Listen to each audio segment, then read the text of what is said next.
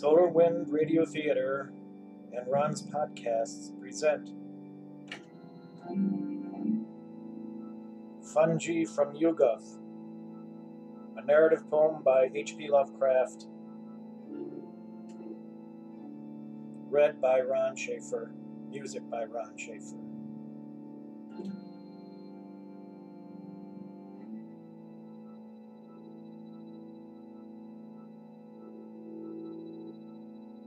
Fungi from Yuggoth.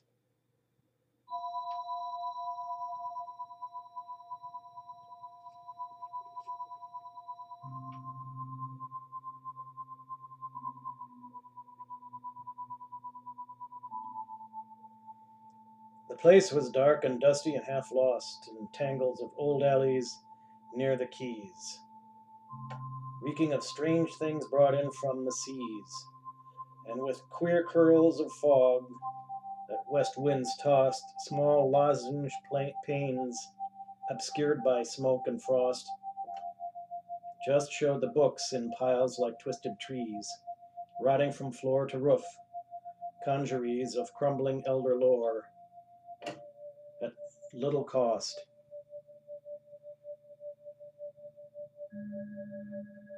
I entered, charmed, and from a cobwebbed heap took up the nearest tome and thumbed it through, trembling at curious words that seemed to keep some secret, monstrous if one only knew. Then, looking for some seller old in craft, I could find nothing but a voice that laughed. Two, Pursuit. I held the book beneath my coat, at pains to hide the thing from sight in such a place. Hurrying through the ancient harbor lanes, with often turning head and nervous pace, dull, furtive windows in old tottering brick peered at me oddly as I hastened by, and thinking what they sheltered, I grew sick for a redeeming glimpse of clean blue sky. No one had seen me take the thing, but still, a blank laugh echoed in my whirling head. And I could guess what nighted worlds of ill lurked in that volume I had coveted. The way grew strange, the walls alike and madding, and far behind me unseen feet were padding. Three, the key. I do not know what windings in the waste of those strange sea lanes brought me home once more, but on my porch I trembled, white with haste to get inside and bolt the heavy door. I had the book that told the hidden way across the void and through the space hung screens that hold the undimensioned worlds at bay and keep lost eons to their own demesne. At last the key was mine to those vague visions of sunset spires and twilight woods that brood dim in the gulfs beyond this earth's precisions, lurking as memories of infinitude. The key was mine, but as I sat there mumbling, the attic window shook with a faint fumbling. Four, recognition. The day had come again when, as a child, I saw just once that hollow of old oaks, gray with a ground mist that enfolds and chokes the slinking shapes which madness has defiled. It was the same, an herbage rank and wild, clings round an altar whose carved sign invokes that nameless one to whom a thousand smokes rose, eons gone from unclean towers up piled. I saw the body spread on that dank stone and knew those things which feasted were not men. I knew this strange gray world was not my own. But Yuggoth passed the starry voids, and then the body shrieked at me with a dead cry, and all too late, I knew that it was I.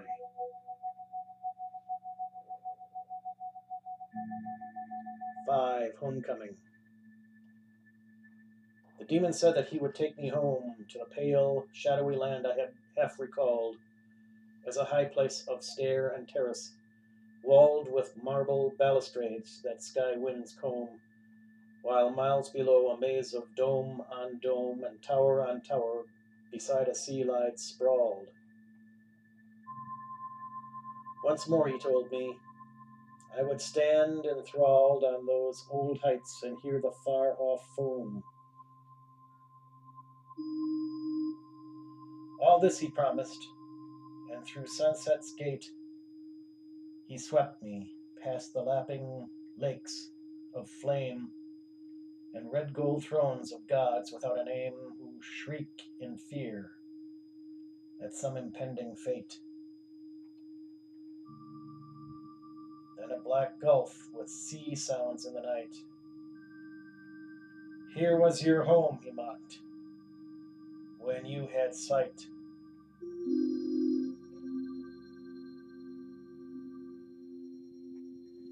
Six. The lamp. We found the lamp inside these hollow cliffs, whose chiseled sign no priest in Thebes could read, and from whose caverns frightened hieroglyphs warned every living creature of earth's breed. No more was there, ju- just that one brazen bowl with traces of curious oil within fretted with some obscurely patterned scroll and symbols hinting vaguely of strange sin.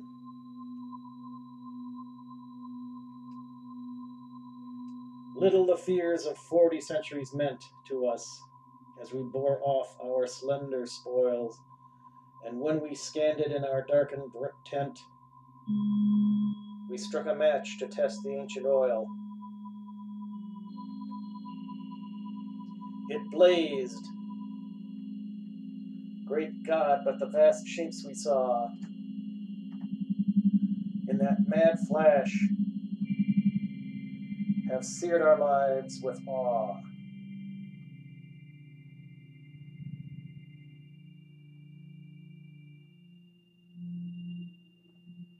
Seven. Zaman's Hill.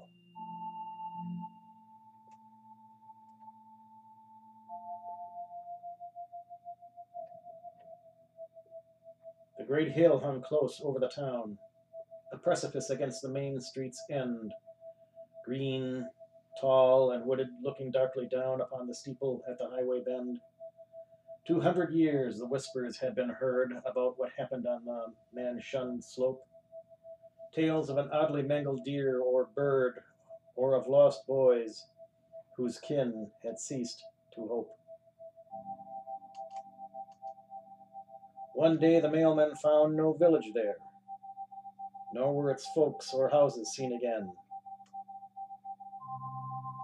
People came out from Aylesbury to stare, yet they all told the mailman it was plain that he was mad for saying he had spied the great hill's gluttonous eyes and jaws stretch wide.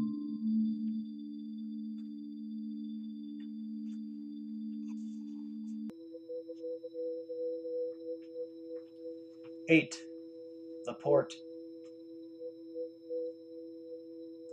Ten miles from Arkham, I had struck the trail that rides the cliff edge over Boynton Beach and hoped that just at sunset I could reach the crest that looks on Innsmouth in the Vale.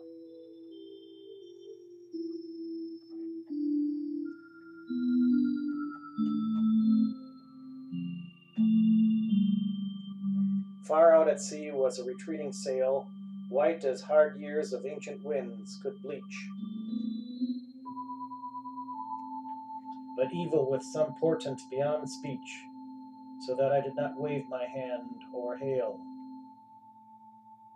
Sails out of Innsmouth, echoing old renown of long dead times, but now a too swift night is closing in, and I have reached the height whence I so often scan the distant town.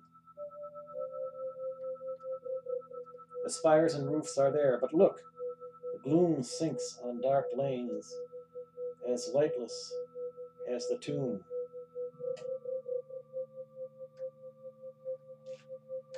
Nine, the courtyard.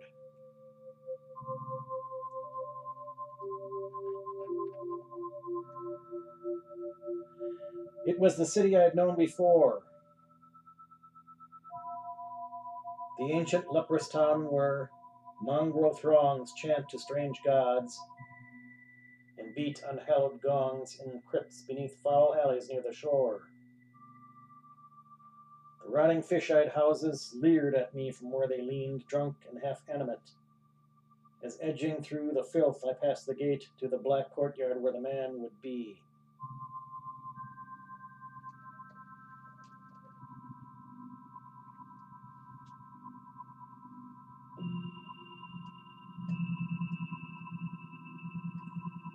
The dark walls closed me in, and loud I cursed that ever I had come to such a den, when suddenly a score of windows burst into wild light and swarmed with dancing men over. Into wild light and swarmed with dancing men.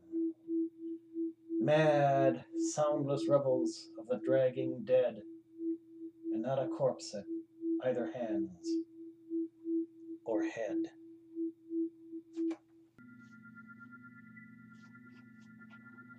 Ten, the pigeon flyers.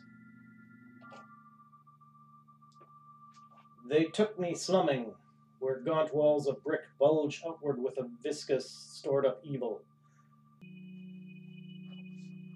And twisted faces, thronging foul and thick, wink messages to alien god and devil.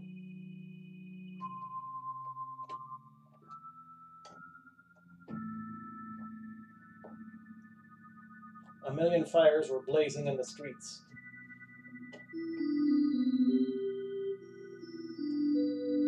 And from flat roofs, a furtive few would fly bedraggled birds into the yawning sky, while hidden drums droned on with measured beats.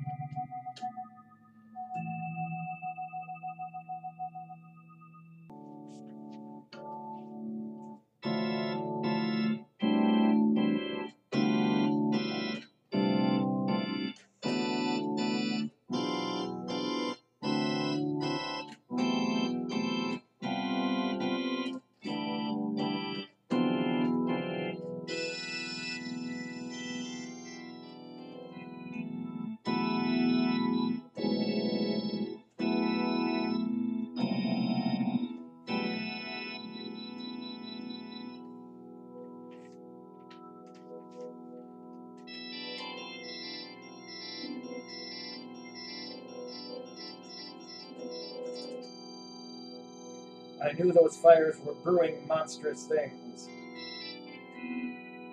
And those birds of space had been outside. I guess to what dark planet's crypts they plied. And what they brought from fog beneath their wings. The others laughed till struck too mute to speak by what they glimpsed in one bird's evil beak.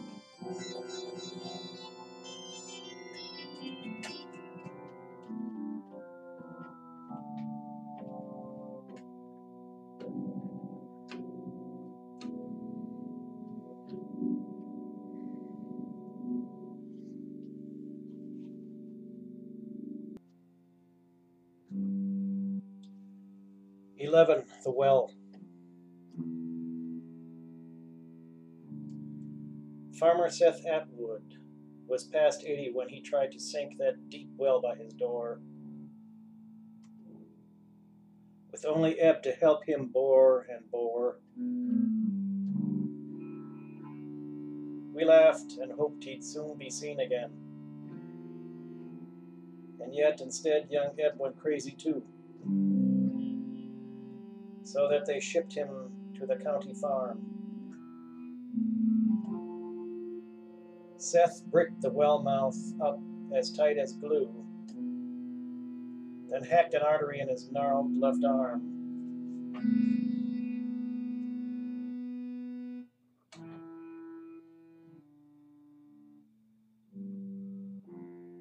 After the funeral, we felt bound to get out to that well and rip the bricks away.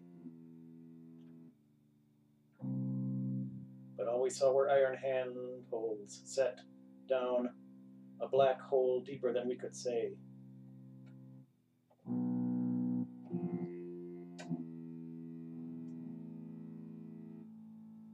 And yet we put the bricks back, for we were found the hole too deep for any line to sound.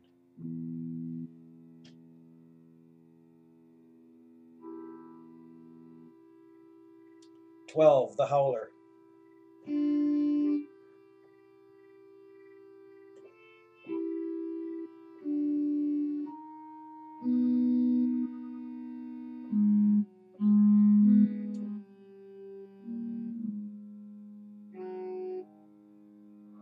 They told me not to take the Briggs Hill path that used to be the high road through the Zoar. For Goody Watkins, hanged in 1704, had left a certain monstrous aftermath. Yet when I disobeyed and had in view the vine hung cottage by the great rock slope, I could not think of elms or hempen rope, why the house still seemed so new. Stopping a while to watch the fading day, I heard faint howls as from a room upstairs. And through the ivied panes, one sunset ray struck in and caught the howler unawares.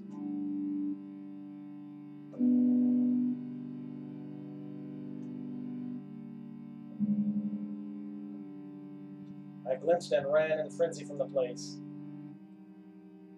and from a four pawed thing with a human face.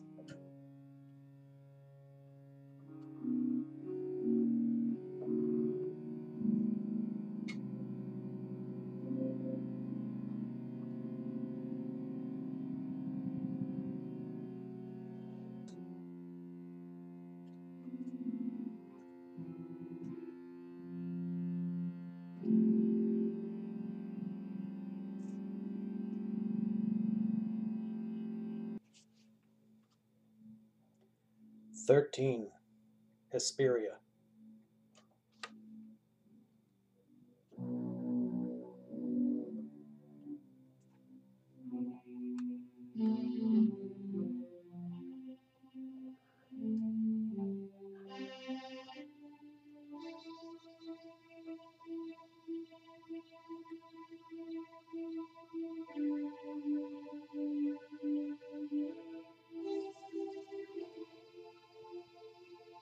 Winter sunset, flaming beyond spires and chimneys half detached from this dull sphere, opens great gates to some forgotten year of elder splendors and divine desires.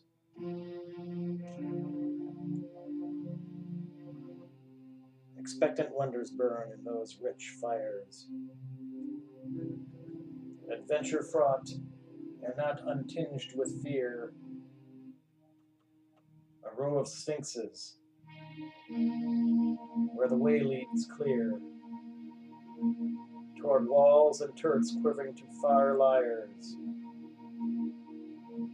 It is the land where beauty's meaning flowers, where every unplaced memory has a source, where the great river time begins its course down the vast void in starlit dreams of hours. Dreams bring us close, but ancient lore repeats that human tread has never soiled these streets.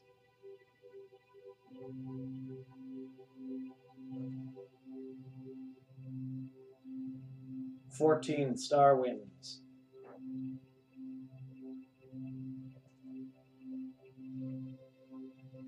It is a certain hour of twilight glooms, mostly in autumn, when the star wind pours down hilltop streets deserted out of doors, but showing early lamplight from snug rooms. The dead leaves rush in strange, fantastic twists, and chimney smoke whirls round with alien grace heating geometries of outer space, while Fomalhaut peers in through southward mists. This is the hour when moonstruck poets know what fungi sprout in Yuggoth and what scents and tints of flowers fill Nithon's continents, such as in no poor earthly garden below. Yet for each dream these winds to us convey a dozen more of ours. They sweep away.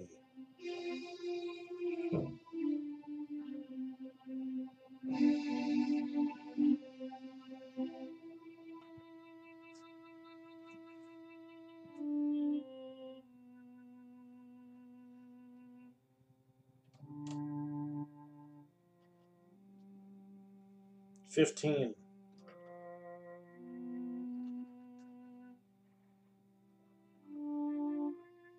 Antarctos.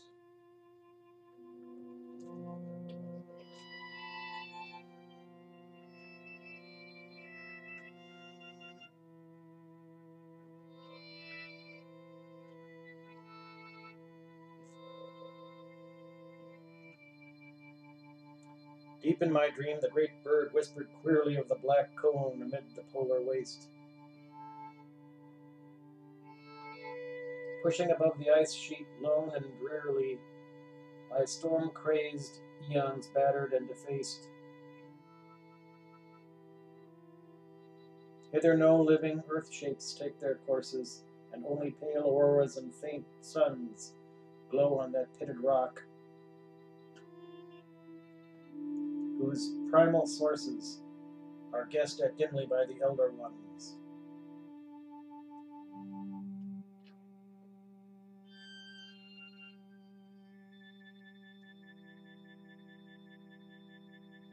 If men should glimpse it, they would merely wonder what tricky mound of nature's build they spied.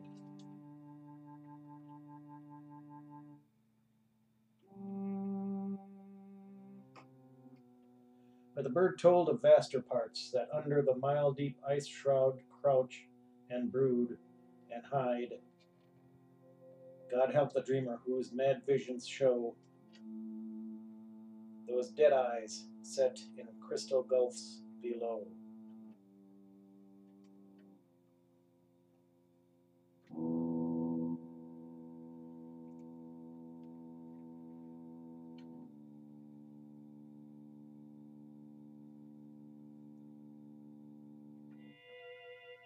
Sixteen. The window.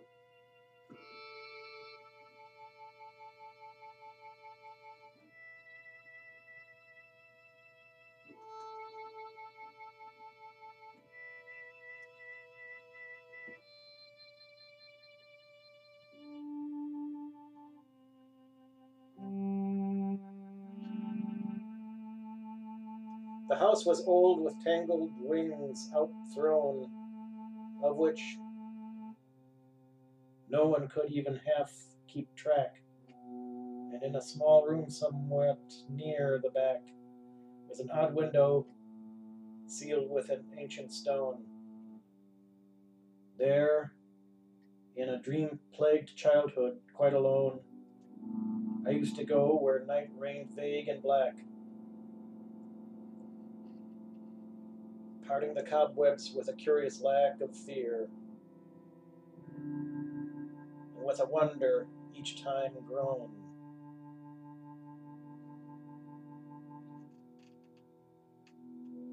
One later day I brought the masons there to find what view my dim forebears had shunned. But as they pierced the stone, a rush of air burst from the alien voids that yawned beyond. They fled, but I peered through and found unrolled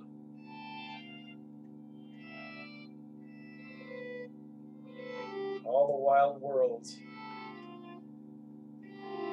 of which my dreams had told.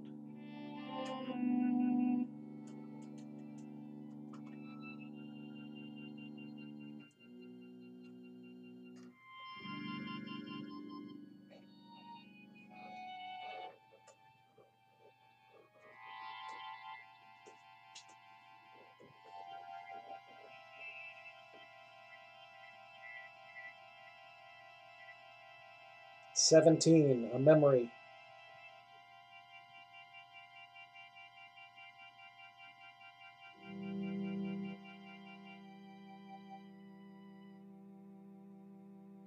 These were great steppes and rocky tablelands, stretching half limitless in starlit night, with alien campfires shedding feeble light on beasts with tinkling bells and shaggy bands. Far to the south, the plain sloped low and wide. A dark zigzag line of wall that lay like a huge python of some primal day. which endless time had chilled and petrified.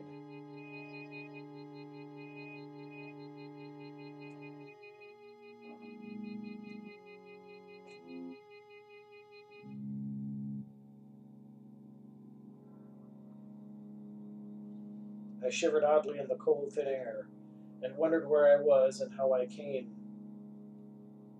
When a cloaked form, against a campfire's glare, rose and approached. He called me by name.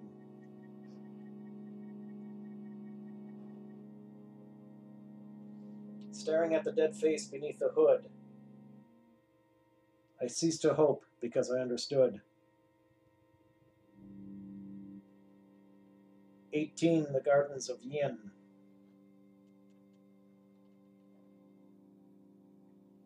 Beyond that wall, whose ancient masonry reached almost to the sky in moss thick towers, there would be terraced gardens rich with flowers and flutter of bird and butterfly and bee. There would be walks and bridges arching over warm lotus pools reflecting temple caves.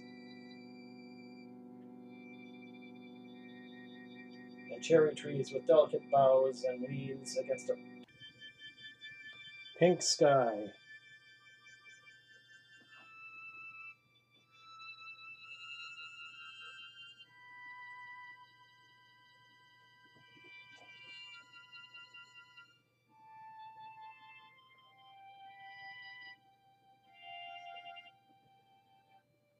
Where the herons hover. All would be there, for had not old dreams flung open the gate to that stone lantern maze, where drowsy streams spin out their winding ways. Trailed by green vines from bending branches hung,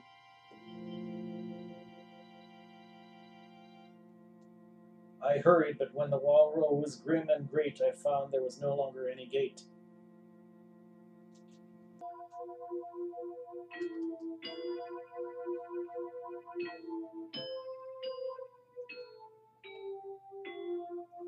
Nineteen.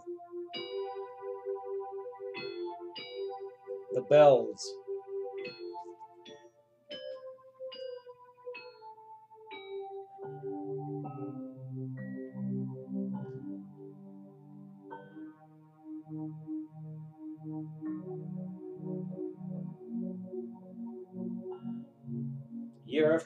heard that faint, far ringing of deep-toned bells on the black midnight wind.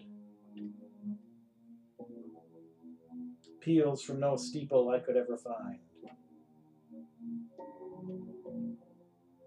But strange,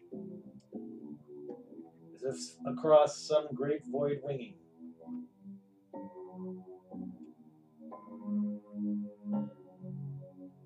I searched my dreams and memories for a clue, and thought of all the chimes my visions carried, of quiet Innsmouth, where the white gulls tarried around an ancient spire that, that once I knew.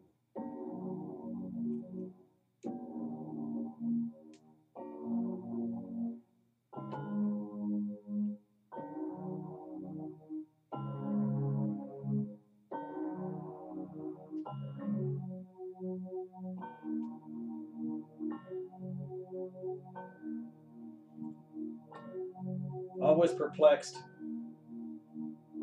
I heard those far notes falling. Till one March night, the bleak rain splashing cold beckoned me back through gateways of recalling to elder towers where the mad clappers tolled. They tolled, but from the sunless tides that pour through drunken valleys and the sea's dead floor.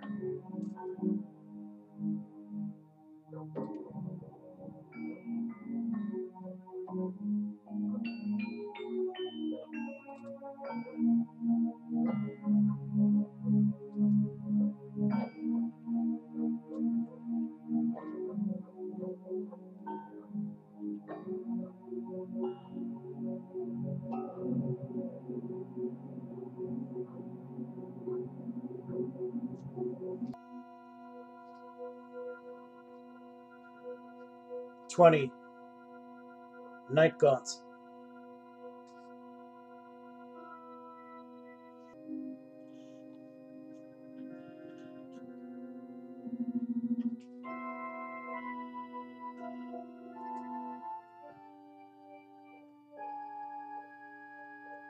Out of what crypt they crawl, I cannot tell. But every night I see the rubbery things. Black, horned, and slender, with membranous wings, and tails that bear the bifid barb of hell. They come in legions, and the north winds swell. With obscene clutch that titillates and stings,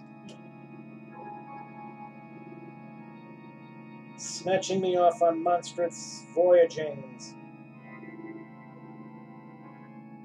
The gray world's hidden deep in nightmare's well.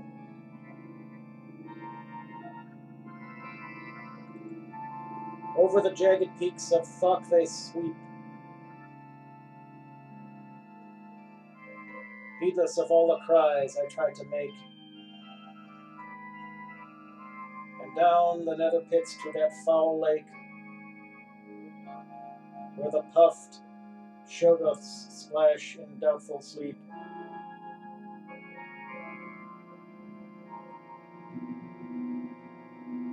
But ho, if only they would make some sound, or wear a face where faces should be found.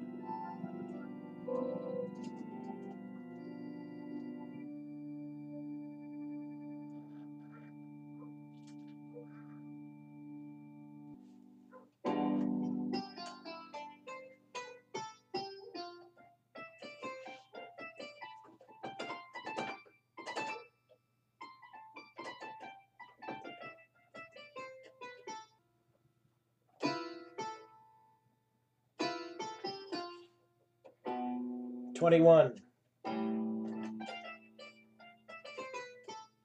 Nyarlathotep.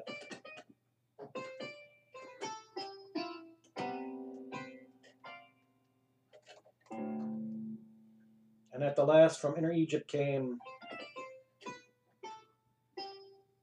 the strange dark one to whom the fellows bowed.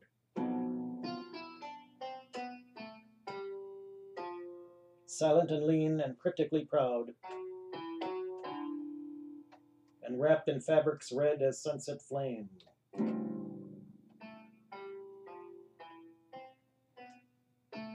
Throngs pressed around, frantic for his commands, but leaving, could not tell what they had heard.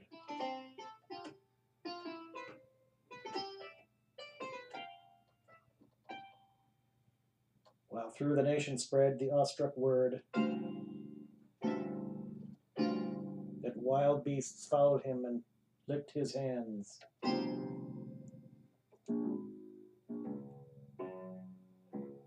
Soon from the sea a noxious birth began. Forgotten lands with weedy spires of gold. The ground was cleft, and mad auroras rolled. Down on the quaking citadels of man, then crushing what he had chanced to mold and play. The idiot chaos blew Earth's dust away.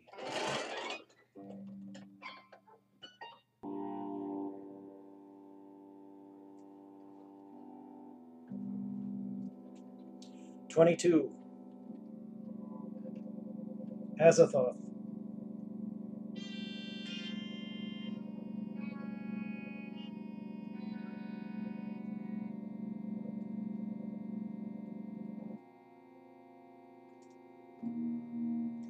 Out in the mindless void, the demon bore me, past the bright clusters of dimensional space, till neither time nor matter stretched before me, but only chaos without form or place. Here the vast Lord of all in darkness muttered, things he had dreamed but could not understand. While near him shapeless bat things flopped and fluttered in idiotic vortices that ray streams fanned.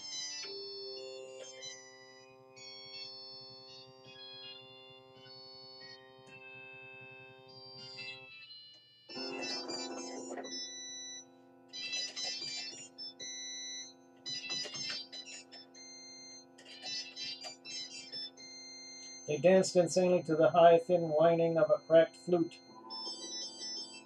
clutched in a monstrous paw.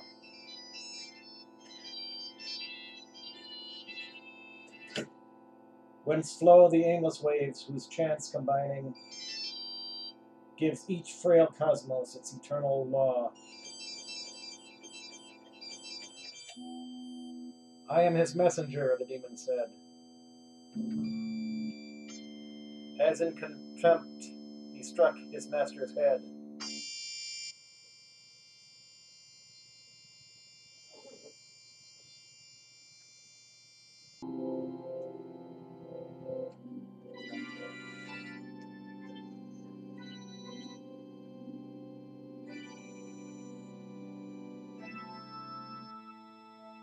Twenty-three, Mirage.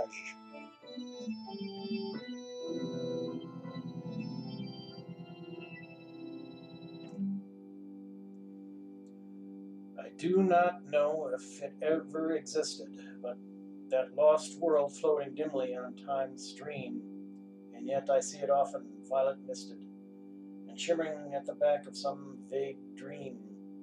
There were strange towers and curious lapping rivers, labyrinths of wonder and low vaults of light. In bow-crossed skies of flame, like that which quivers wistfully just before a winter's night. Great moors led off to sedgy shores unpeopled, where vast birds wheeled, while on a windswept hill there was a village ancient and white steepled, with evening chimes for which I listened still.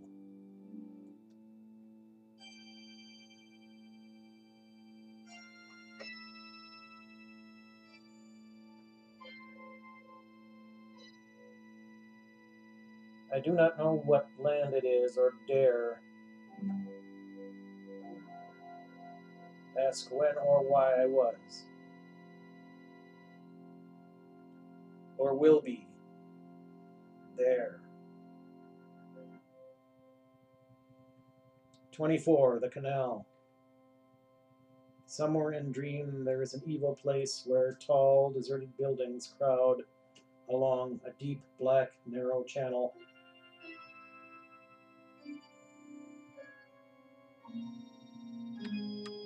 Reeking strong of frightful things whence oily currents race. Lanes with old walls half meeting overhead wind off to streets one may or may not know, and feeble moonlight sheds a spectral glow over long rows of windows, dark and dead.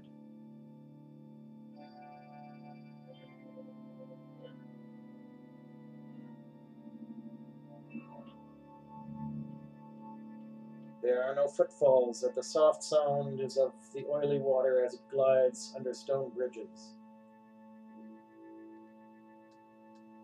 And along the sides of its deep flume to some vague ocean bound. None lives to tell when that stream washed away its dream lost region from the world of clay.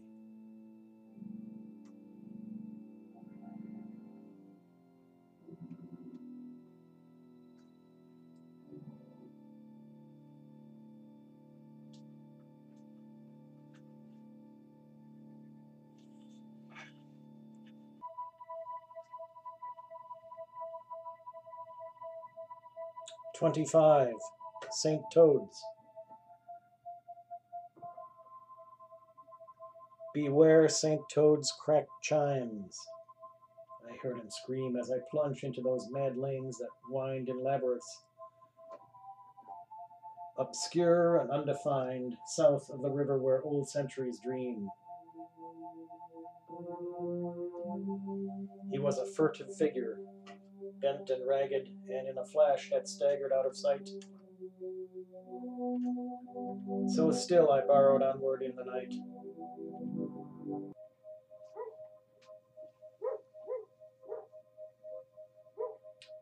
Toward where more roof lines rose, malign and ragged.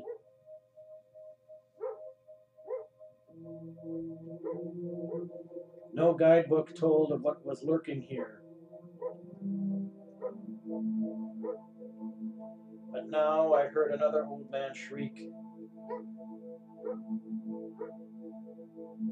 Beware St. Toad's cracked chimes, and growing weak, I paused when a third grade beard croaked in fear.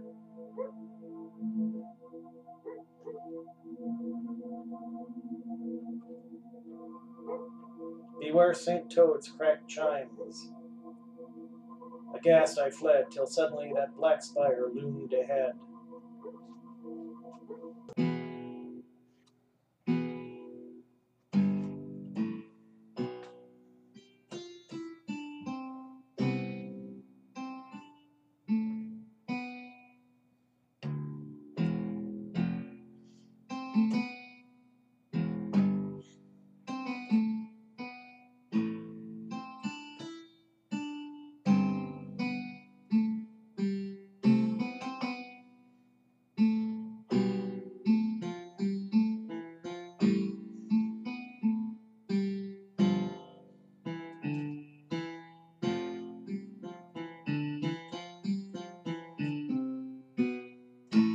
John Whateley lived about a mile from town.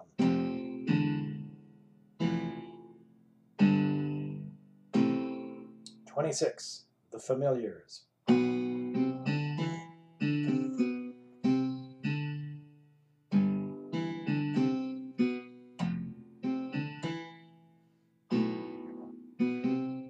Up where the hills begin to huddle thick, thought his wits were very quick. Seeing the way he let his farm run down, he used to waste his time on some queer books he'd found around the attic of his place. till funny lines got creased into his face. And folks all said didn't like his looks.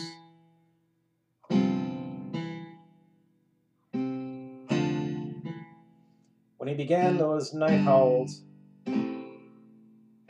we declared he'd better be locked up away from harm. So three men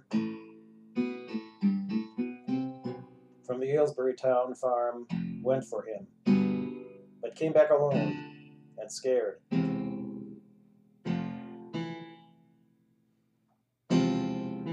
They'd found him talking to two crouching things that at their step flew off on great black wings.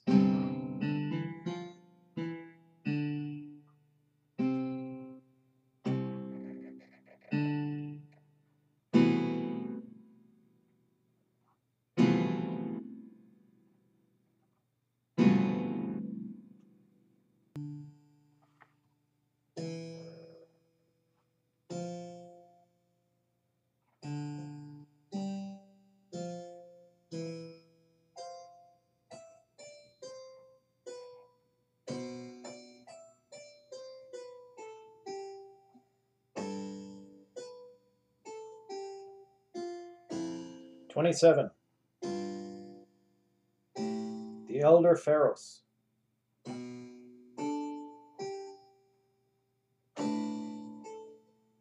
From Leng, where rocky peaks climb, bleak and bare, under cold stars obscure to human sight. There shoots at dusk a single beam of light, whose far blue rays make shepherds whine in prayer.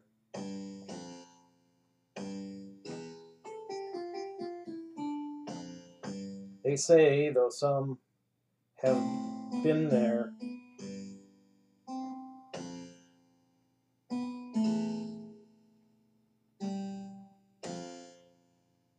none know of it, that it comes out of a pharos in a tower of stone, where the last elder one lives on alone, talking to chaos with the beat of drums.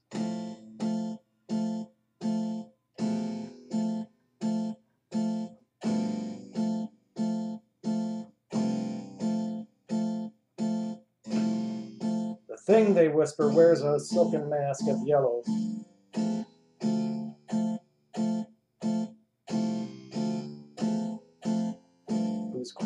Appear to hide a face not of this earth. Though none dares ask just what those features are, which bulge inside. Many in man's first youth sought out that glow, but what they found, no one will ever know.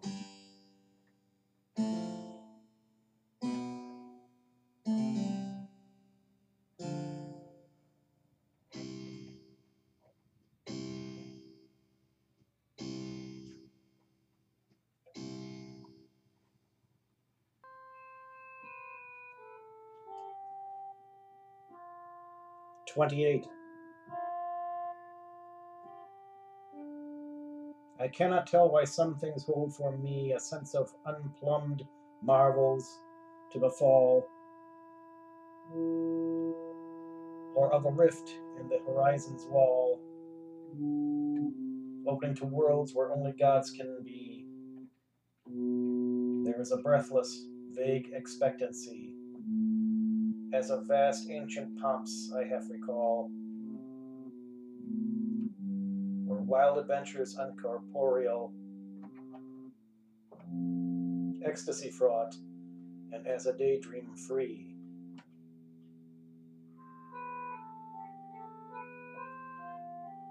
It is in sunsets and strange city spires, old villages and woods and misty downs, south winds, the sea, the low hills, and lighted towns, old gardens, half heard songs, and the moon's fires. But though its lure alone makes life worth living, none gains or guesses what it hints at giving.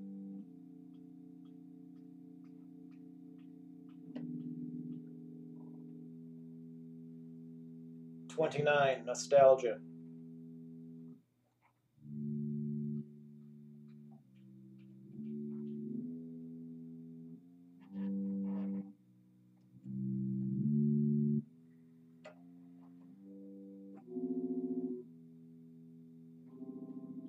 Once every year, in autumn's wistful glow,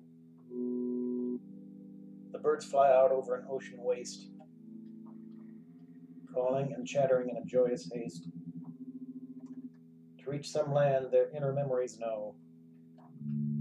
Great terraced gardens where bright blossoms blow, and lines of mangoes luscious to the taste, and temple groves with branches interlaced. over cool paths. All these their vague dreams show.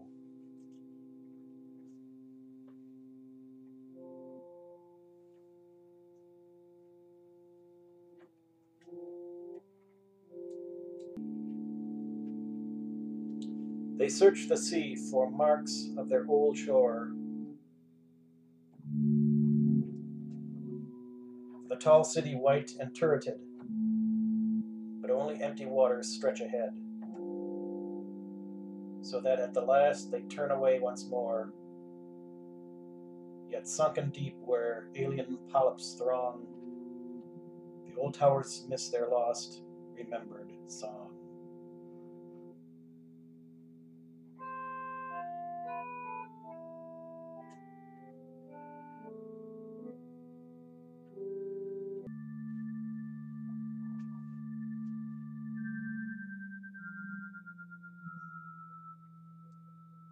I never can be tied to raw new things. For first I saw the light in an old town, where from my window huddled roofs slept down to a quaint harbor rich with visionings. 30. Background. Streets with carved doorways where the sunset beams flooded old fan lights and small window panes, and Georgian steeples toppled with gilded vanes. These were the sights that shaped my childhood dreams. Such treasures left from times of cautious leaven cannot but lose the hold of flimsier wraiths that flit with shifting ways and muddled faiths across the changeless walls of earth and heaven. They cut the moment's thongs and leave me free stand alone before eternity.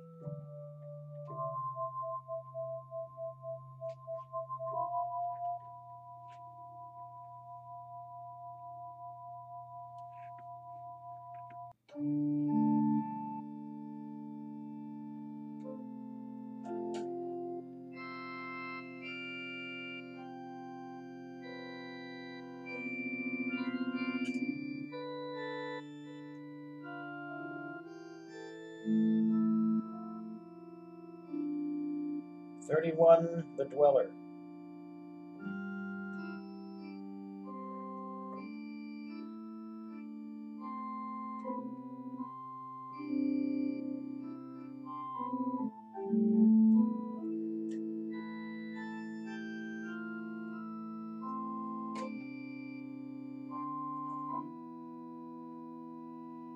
It had been old when Babylon was new. None knows how long it slept beneath that mound, where in the end our questing shovels found its granite blocks and brought it back to view.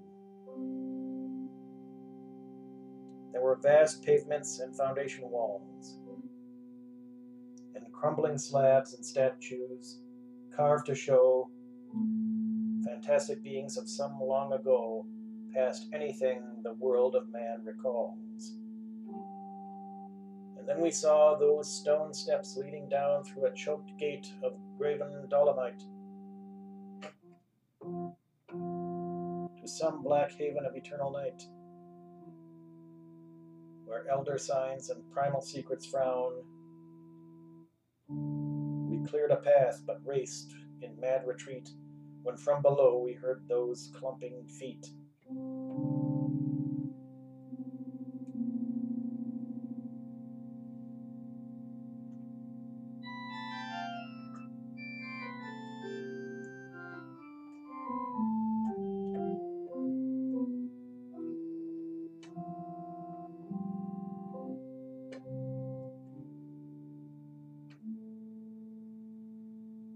Thirty-two. Alienation. His solid flesh had never been away, for each dawn found him in his usual place. But every night his spirit loved to race through gulfs and worlds remote from common day. He had seen Yaddith, yet retrained his mind come back safely from the Ghooric zone when one still night across curved space was thrown.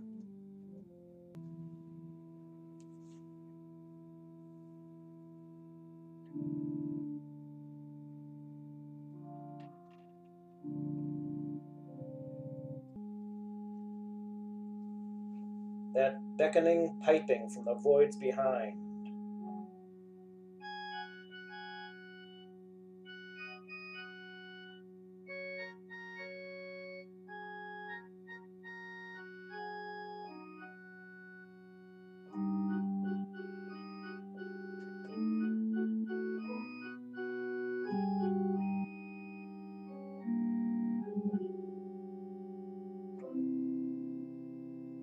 That morning as an older man, and nothing since has looked the same to him. Objects around float nebulous and dim, false phantom trifles of some vaster plan. His folk and friends are now an alien throng to which he struggles, vainly, to belong.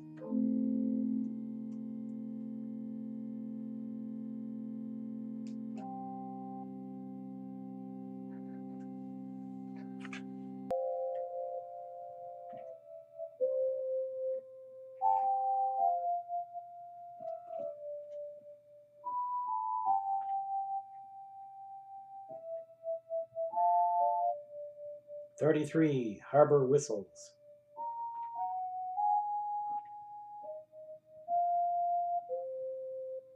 Over old roofs and past decaying spires, the harbor whistles chant all through the night.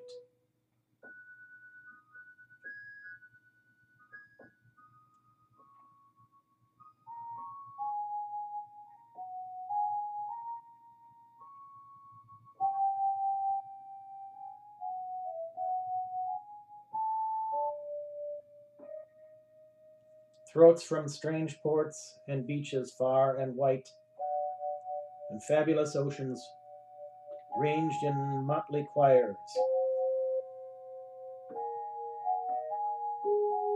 Each to the other alien and unknown.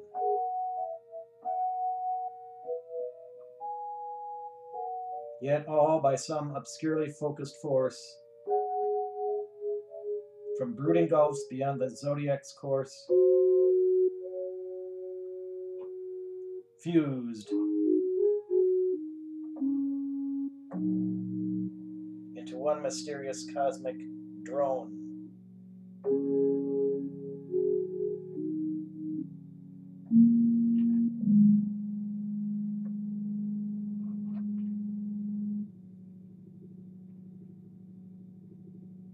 Through shadowy dreams, they send a marching line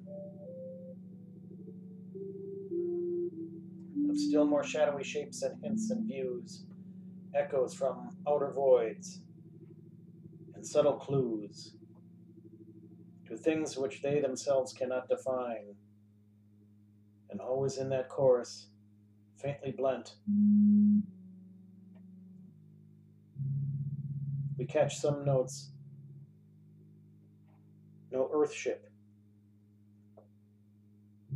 ever sent.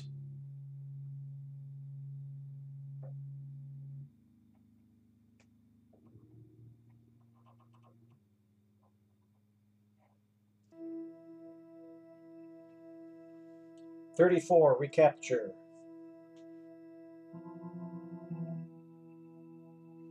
The way led down a dark, half-wooded heath,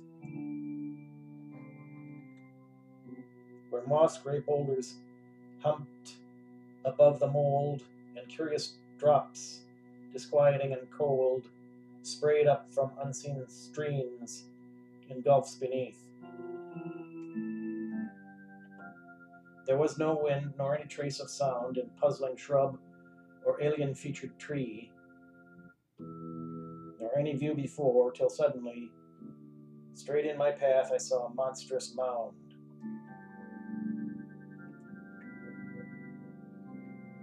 Half to the sky, those steep sides loomed upspread, rank grassed and cluttered by a crumbling flight of lava stairs.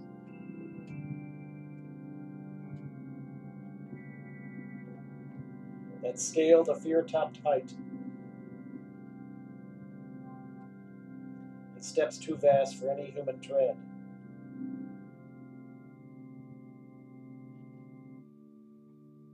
I shrieked and knew what primal star and year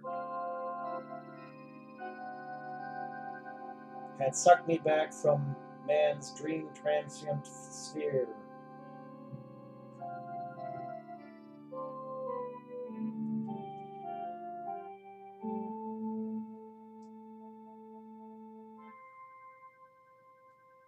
Thirty-five, Evening Star. I saw it from that hidden silent place where the old wood half shuts the meadow in. It shone through all the sunset's glories, thin, at first, but with a slowly brightening face. Night came, and that lone beacon, amber hued, beat on my sight as never it did of old. Evening star, but grown a thousandfold, more haunting in this hush and solitude. It traced strange pictures on the quivering air.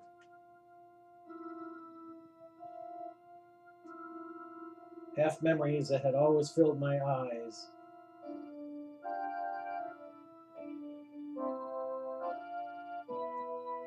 Vast towers and gardens, curious seas and skies of some dim life I never could tell where.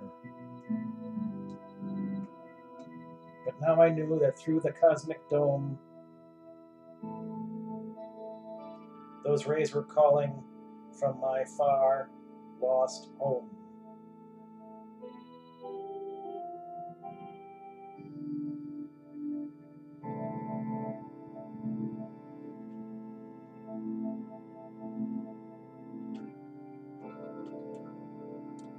Thirty-six. Continuity.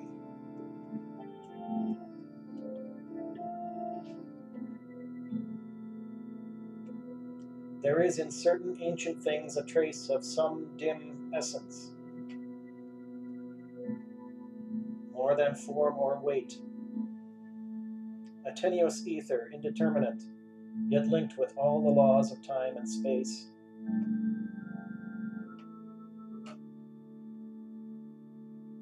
A faint, veiled sign of continuities that outward eyes can never quite descry of locked dimensions, harboring years gone by, and out of reach except for hidden keys.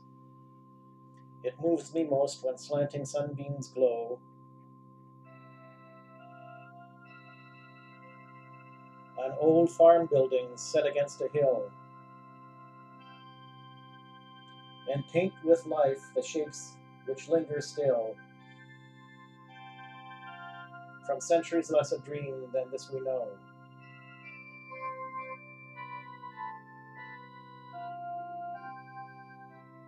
In that strange light, I feel I am not far from the fixed mass.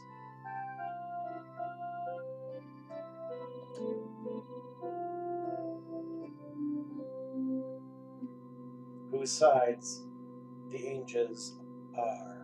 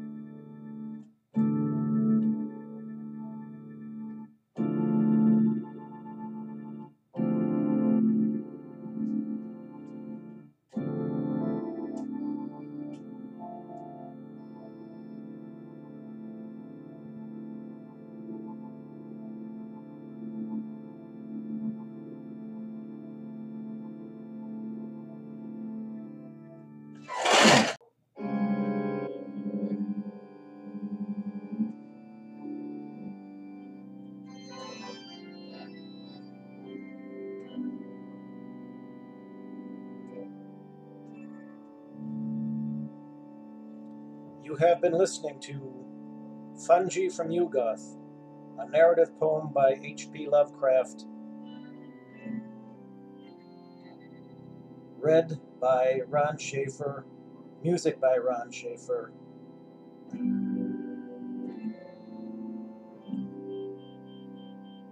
This has been Solar Wind Radio Theater and Ron's podcast.